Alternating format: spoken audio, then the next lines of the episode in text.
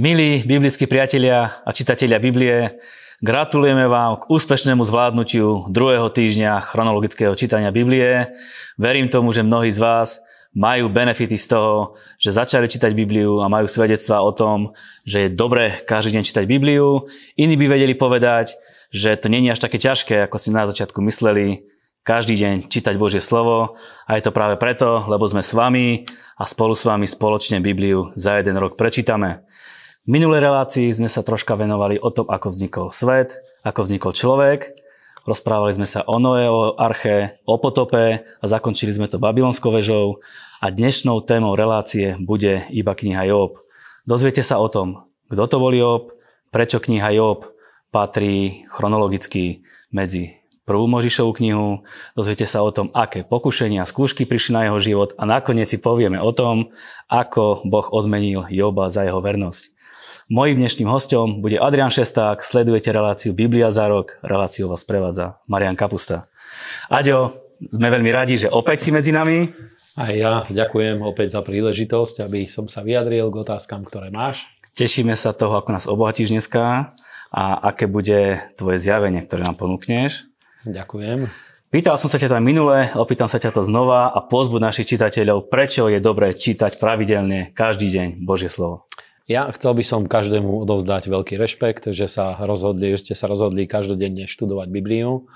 A pre mňa osobne Biblia je jeden z najdôležitejších bodov kontaktu medzi Bohom a medzi mnou. A vo všeobecnosti, pretože Biblia e, nehovorí e, o tom, že by sme mali nejaké predmety, ktoré by nám sprostredkovali Boha a Božiu prítomnosť, rôzne obrazy alebo čokoľvek iné, ale práve Biblia je tým bodom kontaktu, niečo, čo my ľudia hľadáme, niečo fyzické, čo je v tomto svete a práve Biblia toto reprezentuje. Je to skutočne jeden z najdôležitejších tých bodov stretu, kde sa stretáva nebeské kráľovstvo s tým viditeľným svetom. Takže je to absolútne vynikajúce. Amen. Dobré slova. Mm. Čítali sme si prvú Mojžišovú knihu a zrazu veľký šok. Chronologicky nám tam ide kniha Job. Áno. Prečo práve z začiatku prvej Mojžišovej knihy je skok do knihy Job? Jobov príbeh je považovaný za jeden z najstarších eh, príbehov Biblie tak ako sme minule skončili. Dostali sme sa po babylonskú väžu, dozvedeli sme sa o tom, ako vznikol svet a ako sa začala formovať, začal formovať aj ten môžeme to nazvať, že novovek v úvodzovkách a kvôli tomu, že vek, ktorý vznikol po potope a ako boli položené tie základy a niekedy v tom období krátko po potope, v období pravdepodobne, keď bola stavaná babylonská väža alebo vznikala tá starobabylonská ríša, vtedy niekedy bol práve Jobov príbeh. Mm-hmm. Vedeli by sme povedať, kto je autorom knihy Job? Medzi biblickými učencami sa hovorí o tom, že s najväčšou pravdepodobnosťou jeho písateľom bol Mojžiš, tak ako spísal prvú Mojžišovú knihu a rovnako aj Jobovú knihu, pretože jeho príbeh, aj minule sme to spomenuli, bol veľmi známy. Spomína sa vo viacerých starovekých kultúrach, teda Jobov príbeh nebol čiste židovský, alebo môžeme nazvať izraelský príbeh, bol to známy príbeh, ale Mojžiš ho pravdepodobne spísal, tak ako Boh mu dal múdrosť, ako ho viedol Svetý Duch. Áno, spomínal si príbeh, tak poďme si aspoň začiatok tej knihy Job povedať ako príbeh. Povedzme si, kto to bol, ako žil, v akom blahobite žil a takéto konkrétne mm. veci. Job bol eh, jeden, eh, aspoň tak zvykne sa o ňom rozprávať, že bol pravdepodobne jeden z najbohatších ľudí Blízkeho východu. Bol skutočne mimoriadne úspešný, eh, to, čo hovorí Božie slovo, koľko mal, aké mal obrovské množstvo tých zvierat, ktoré choval Dneska okrem oviec, tej zvieratá, ktoré on choval, oslice, ťavy a tak ďalej, mohli by sme pripodobniť eh, ku kamionovej preprave napríklad. Takým mm-hmm. spôsobom sa využívali tieto zvieratá, teda pravdepodobne na dnešnú dobu, keby sme to chceli trošku vykresniť, zaoberal sa medzinárodnou prepravou, pretože žil na trasách, kde fungovali karavány, kde boli tie hlavné obchodné trasy. Teda týmto pravdepodobne sa mohol zaoberať, ale Božie slovo skutočne hovorí o obrovskej miere prosperity, o tom, že ako fungovala jeho rodina a bol veľmi zbožným človekom, ktorý skutočne z celého srdca slúžil Bohu. To je jeho hlavná charakteristika, ktorú práve Biblia vyzdvihuje. Mm-hmm. Všimli sme si komunikáciu medzi Bohom a medzi Satanom. Pre niekoho možno šok, že sa v Biblii spomína Satan. Pre niekoho šok, že Satan vôbec existuje. Čo nám táto komunikácia medzi Bohom a Satanom hovorí alebo naznačuje?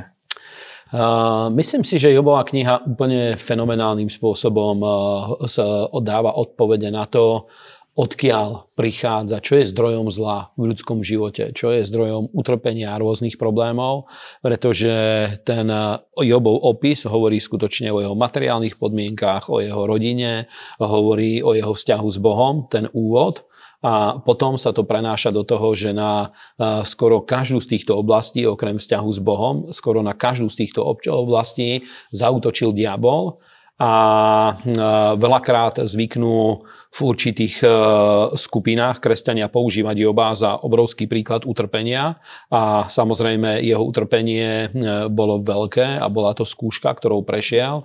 Ja rád by som sa vyjadril k tomu, že podľa väčšiny biblických vykladačov jeho utrpenie trvalo niekde medzi 3 až 6 mesiacov, teda nebolo to obdobie také, že celý život by prešiel utrpením, ale bola to jedna etapa jeho života. Samozrejme, nechcem to zľahčovať, pretože musel prejsť ťažkými vecami, ale ukazuje, kto stál za týmto všetkým. Hej. Takže e, to, že e, ho okradli o majetok, to, že tragicky zahynuli jeho deti, to, že e, on ochorel, všetky tieto veci, presne Biblia hovorí, že kto stál v pozadí týchto vecí.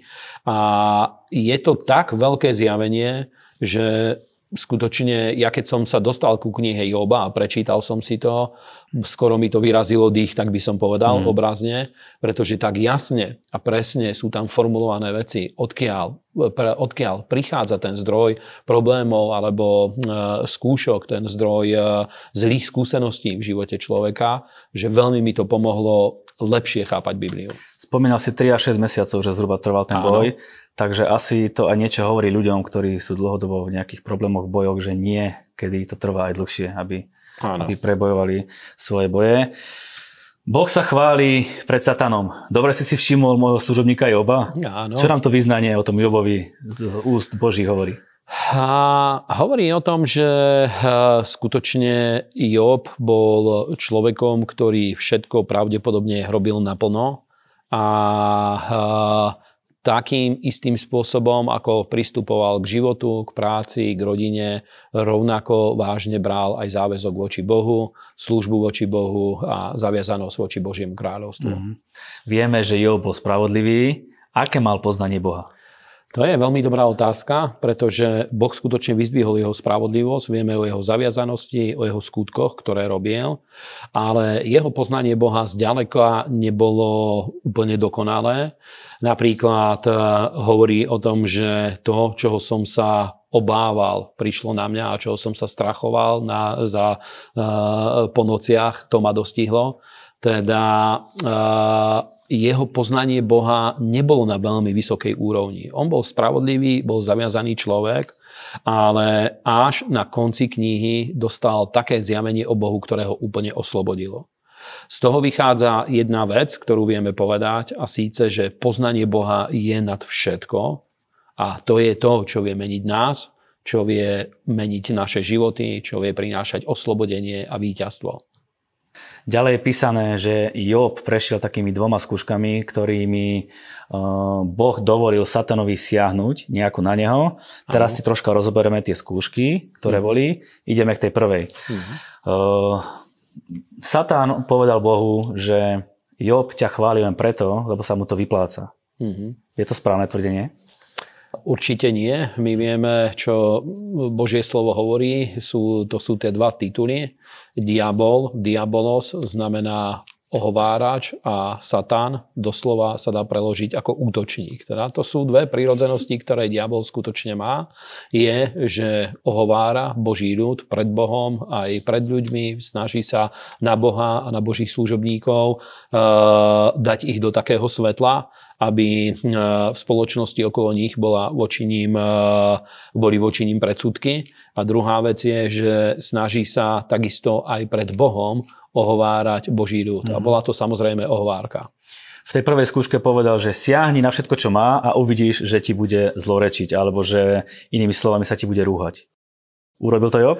Uh, nie, Job uh, skutočne veľmi statočným spôsobom sa boril s týmito vecami, nemal na všetko odpovede a to bude aj rozúzlenie príbehu, nechápal všetky veci, ale vedel jedno a síce, že nie, on není príčinou toho, čo sa stalo. Že je, neboli to jeho hriechy, nebol to jeho nejaký e, povrchný život, pokritectvo alebo niečo iné, pretože skutočne voči Bohu veľmi úprimným, jednoznačným spôsobom e, bol obrátený a aj žil týmto spôsobom. Mm-hmm. V druhej skúške povedal e, Satan Bohu, že dotkni sa jeho kosti a jeho tela a uvidíš, že ti bude rúhať. Zase asi obstali ob. Áno, ale jednu vec eh, vyzdvihnem, že Boh povedal, že len jeho samotného sa nedotkneš, čo sa týka jeho života. Teda Boh dal ochranu na Jobov život, aj keď prišla táto skúška, ale eh, dal Boh ochranu, nedovolil diablovi, aby ho zabil, aby predčasom ho zobral z tohto sveta, čo nám jednoznačne hovorí o tom, že nejakým spôsobom nie je Božia vôľa, aby ľudia pred eh, naplnením svojho veku, pred tým, ako dosiahnu starobu, aby odchádzali z tohto mm-hmm. sveta.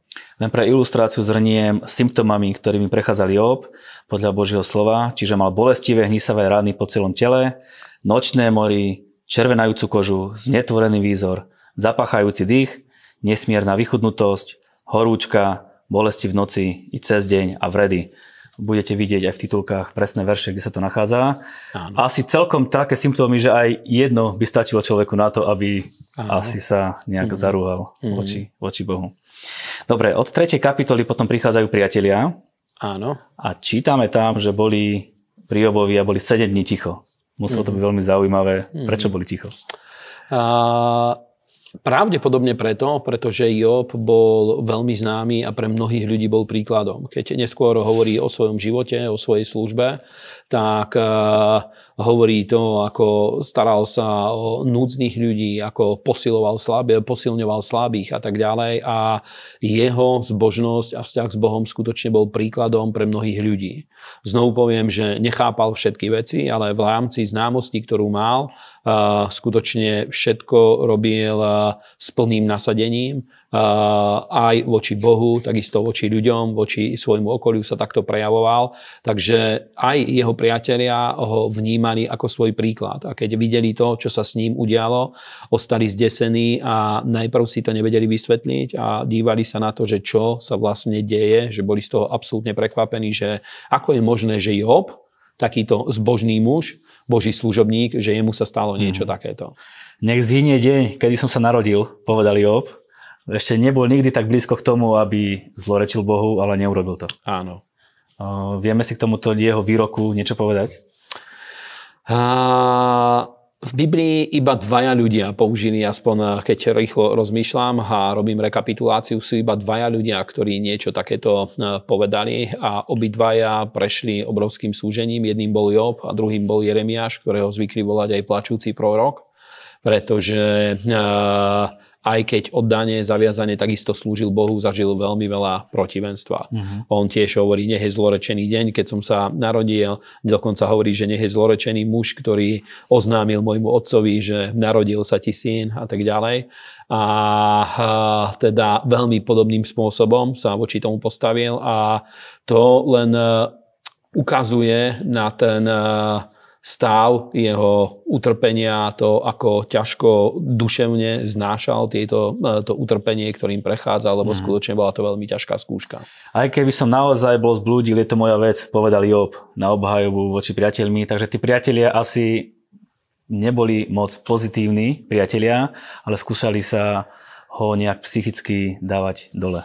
Uh, ich vyhodnotenie bolo, pretože nevedeli spracovať celú tú situáciu, preto je dôležitý ten úvod, kde Boh nám odkrýva, čo sa udialo. Samozrejme to nevedeli Jobovi priatelia, čo bolo zdrojom jeho utrpenia a ani Job toto sám nevedel, nebolo mu to, toto zjavenie nemal, ale uh, oni sa snažili to položiť do takej polohy, že snažili sa obviniť Joba z toho stavu. Hovorí, že istotne musel si byť pokrytec alebo robil si veci tak dvojtvárne, že len na oko, ale v skutočnosti eh, nemal si čisté úmysly, robil si to takým eh, hm, spôsobom len, aby ty si z toho mal profit, aby si budoval svoju slávu, ale v skutočnosti nedával si slávu voči živému Bohu. Nevedeli to pochopiť, čo sa s ním deje. A tu by som rád povedal jednu vec, že veľakrát sa stane medzi kresťanmi, že e, keď vidia problémy určitých ľudí e, vo svojom okolí, veľakrát je tá tendencia medzi kresťanmi, aby e, takým spôsobom posudzovali tú vec, že miesto toho, aby priniesli riešenie, a miesto toho, aby mali zjavenie od uh, Svetého Ducha, že čo v skutočnosti sa deje, pretože môže byť situácia, ktorá navonok vyzerá úplne rovnako, rovnaký symptóm, rovnaká situácia, predsa pozadie môže byť úplne iné, môže byť úplne iný dôvod. A určite to, čo vraveli oboví priatelia, uh, mohlo by byť dôvodom jeho utrpenia, ale aj tak to celé minuli, to bol iba ich názor. Oni povedali iba svoj názor. Nebola v tom žiadna Božia múdrosť, nebola v tom žiadna Božia rada, nebolo tam nič, čo by zasiahlo Joba a oslobodilo mm. ho z tej situácie. Ja viem, že môj vykupiteľ žije. Slávny výrok z Biblie. Čo Absolutne. nám symbolizuje? Hovorí o tom, že Job absolútne vedel o tom, že je vykupiteľ, že je ten, ktorý ho vykúpi z hriechov, teda vedel o tom, že príde Boží syn. Minule sme spomínali pra evanielium a od počiatku Božie slovo nám hovorilo o tom, že príde i vykupiteľ, ktorý prinesie záchranu, prinesie vykúpenie, zmierenie a tak ďalej. Druhá vec je, veril v osobné fyzické vzkriesenie. Teda on skutočne chápal základy evanielia, tomu, čo hovoríme evanielium. On veril v to, že on osobne bude vzkriesený a jeho telo bude obnovené a nie iba duchovne bude vzkriesený, nie len ako súčasť nejakej reinkarnácie alebo nejakej duchovnej púte, ale skutočne fyzicky bude vzkriesený, tak ako to Božie slovo hovorí. A postaví sa pred Bohom. Mm. On bude vidieť Boha svojimi vlastnými očami, nie iný, ale ja sám toto zažijem. Bol o tom úplne presvedčený. Teda hovorí nám to o tom, že od počiatku uh, ľudia chápali to, čo aj Evangelium nám hovorí, rozumeli tomu, že človek potrebuje vykupiteľa, verili v osobné fyzické eh, vzkriesenie, verili v to, že sa postavia na súde a práve pred Bohom a práve vďaka tomu, že majú vykupiteľa, budú ospravedlnení. Ďalší fantastický výrok si prečítame, budem citovať. Duchovia mŕtvych sa zvíjajú bolesťou pod vodami aj ich spoluobyvatelia. Úplne by sa dalo povedať, že nič nám to nehovorí, ale predsa tam je nejaké mhm. zjavenie. A, áno, hovorí nám to o tom, celá Jobová kniha je zaujímavá práve v tom, že v období, keď ľudia nemali písané Božie slovo, ako je možné, že mali toľko informácií o Bohu, o duchovnom svete, o stavbe sveta, pretože Biblia skutočne nám dáva indície aj v Novej zmluve, že peklo, duchovia mŕtvych e, zvíjajú sa pod vodami, že peklo je v útrobách zeme.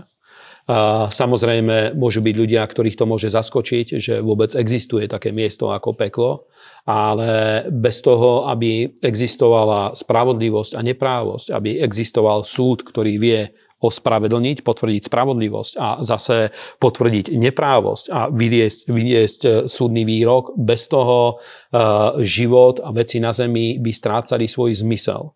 Takže skutočne existuje nebo a existuje aj peklo. Job veril v nebo, pretože mal osobnú vieru v Boha, ale takisto vedel, že duchovia mŕtvych existuje ten šeol, údolie mŕtvych a vedel to, že je v útrobách zeme.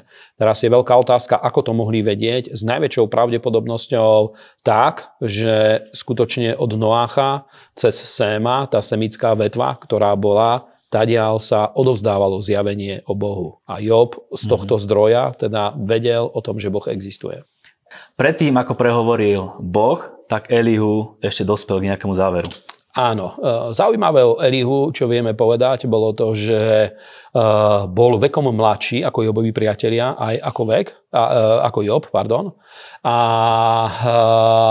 on ale začal hovoriť veci, ktoré pomohli Jobovi, aby chytil ten správny smer, aby správne sa nasmeroval voči Bohu a aby vedel počuť Boha. A tu by som veľmi zdôraznil to, že prečo je napríklad dôležitá církev, prečo je dôležité kázané Božie slovo, prečo je dôležité to, že existuje biblické vodcovstvo, že existuje to, že sú ľudia, ktorých Boh povolal, aby nám kázali Božie slovo a tak ďalej, aby nás vyučovali, pretože uh, pre nás sú, je veľmi dôležité to, aby sa k nám dostávali Božie myšlienky, zjavenie skrze Svetého Ducha a veľakrát toto k nám prinášajú práve ľudia, ktoré nám pomôžu, aby osobne sme sa vedeli stretnúť s Bohom a počuť jeho hlas. Pretože ja som presvedčený o tom, že Boh aj predtým chcel hovoriť Jobovi, ale jeho priatelia úplne opačným smerom ho odvádzali. A práve Elihu, keď prišiel, začal hovoriť takým spôsobom, že začal ukazovať ten smer, aj keď on nehovoril úplne priamo Božiu reč, ale ukazoval ten smer a Jobovi sa podarilo priblížiť na tú vlnu, v ktorej Svetý Duch sa pohyboval, aby vedel počuť Boha vedel prijať jeho hlas. Úplne zaujímavé, aké sú dôležité priatelia v našich životoch. Jednoznačne. Mm, potom Boh prehovoril. Áno. Boh prehovoril k Jobovi, ale vôbec neprehovoril k situácii, ktorú prežíval, ale stačilo Jobovi len to, že Boh prehovoril a prišla viera do jeho života. Áno. Boh v podstate všetko založil na tom, pretože Job stál na jednej veci, obhajoval stále seba a pravdepodobne to bola reakcia na reč jeho priateľov, ktorí všetko sa snažili hodiť na neho, že on je príčinou týchto vecí, Job. A Job stále stál na tom, že on je nevinný a že je pripravený aj Bohu to povedať, že nie je si vedomý nejakého hriechu, niečoho, čo by urobil. A Boh do toho začal hovoriť o sebe, o stvorení, o rôznych stvoreniach, ktoré stvoril, ako kde bol Job, keď sa to všetko dialo a tak ďalej. Hovoril o sebe, dával mu zjavenie o sebe. A Job, keď to počul, tak povedal veľmi zaujímavý výrok. Povedal, že doteraz som o tebe iba počul, ale odteraz ťa poznám. Mm. Teda v tom úvode, aj keď Job bol veľmi zaviazaný človek, tak vidíme, že mal iba ohraničené zjavenie o Bohu a bolo potrebné, aby sa posunul niekde ďalej. A to vyslobodenie v jeho živote neprišlo na základe toho, že on by sa zmenil, alebo stal by sa lepším človekom, ale prišlo na základe toho, že spoznal Boha, dostal lepšie zjavenie o Bohu a toto zjavenie ho oslobodilo a v konečnom dôsledku určite ho aj pozitívnym spôsobom premenilo, stal sa lepším človekom, keď tieto veci prešiel, ako bol predtým, bol silnejší, ale zjavenie o Bohu bolo to, čo ho zmenilo a čo ho oslobodilo z tejto mm-hmm. situácie. Vieme, že Boh povedal Jobovi, aby sa modlil za svojich priateľov a ako keby to bol ten bod zlomu, kedy sa obnoví jeho blahobyt. Áno, Biblia to doslova hovorí, že vtedy Boh navrátil všetko e, to, čo od Joba zobral diabol, všetko to, čo Job strátil, vtedy, keď sa modlil za svojich priateľov. Čo nám hovorí veľmi dôležitú vec o službe voči Bohu, pretože uh, sú také skupiny kresťanov, ktorí vzťah s Bohom snažia sa používať iba sami pre seba. A my poznáme to najväčšie prikázanie v Biblii, budeš milovať hospodina svojho Boha celým svojim srdcom, celou svojou silou, celou svojou dušou a svojho blížneho ako seba samého. A v živote viery my musíme vedieť uh, diferencovať tie dve veci, že jedna časť patrí skutočne tomu, že pre osobný život s Bohom používame vieru, ale je tu časť, ktorú Boh chce, aby svoj, svoj, tý, svojou známosťou o Bohu, svojou zbožnosťou, svojou vierou, aby sme slúžili aj ľuďom v našom okolí.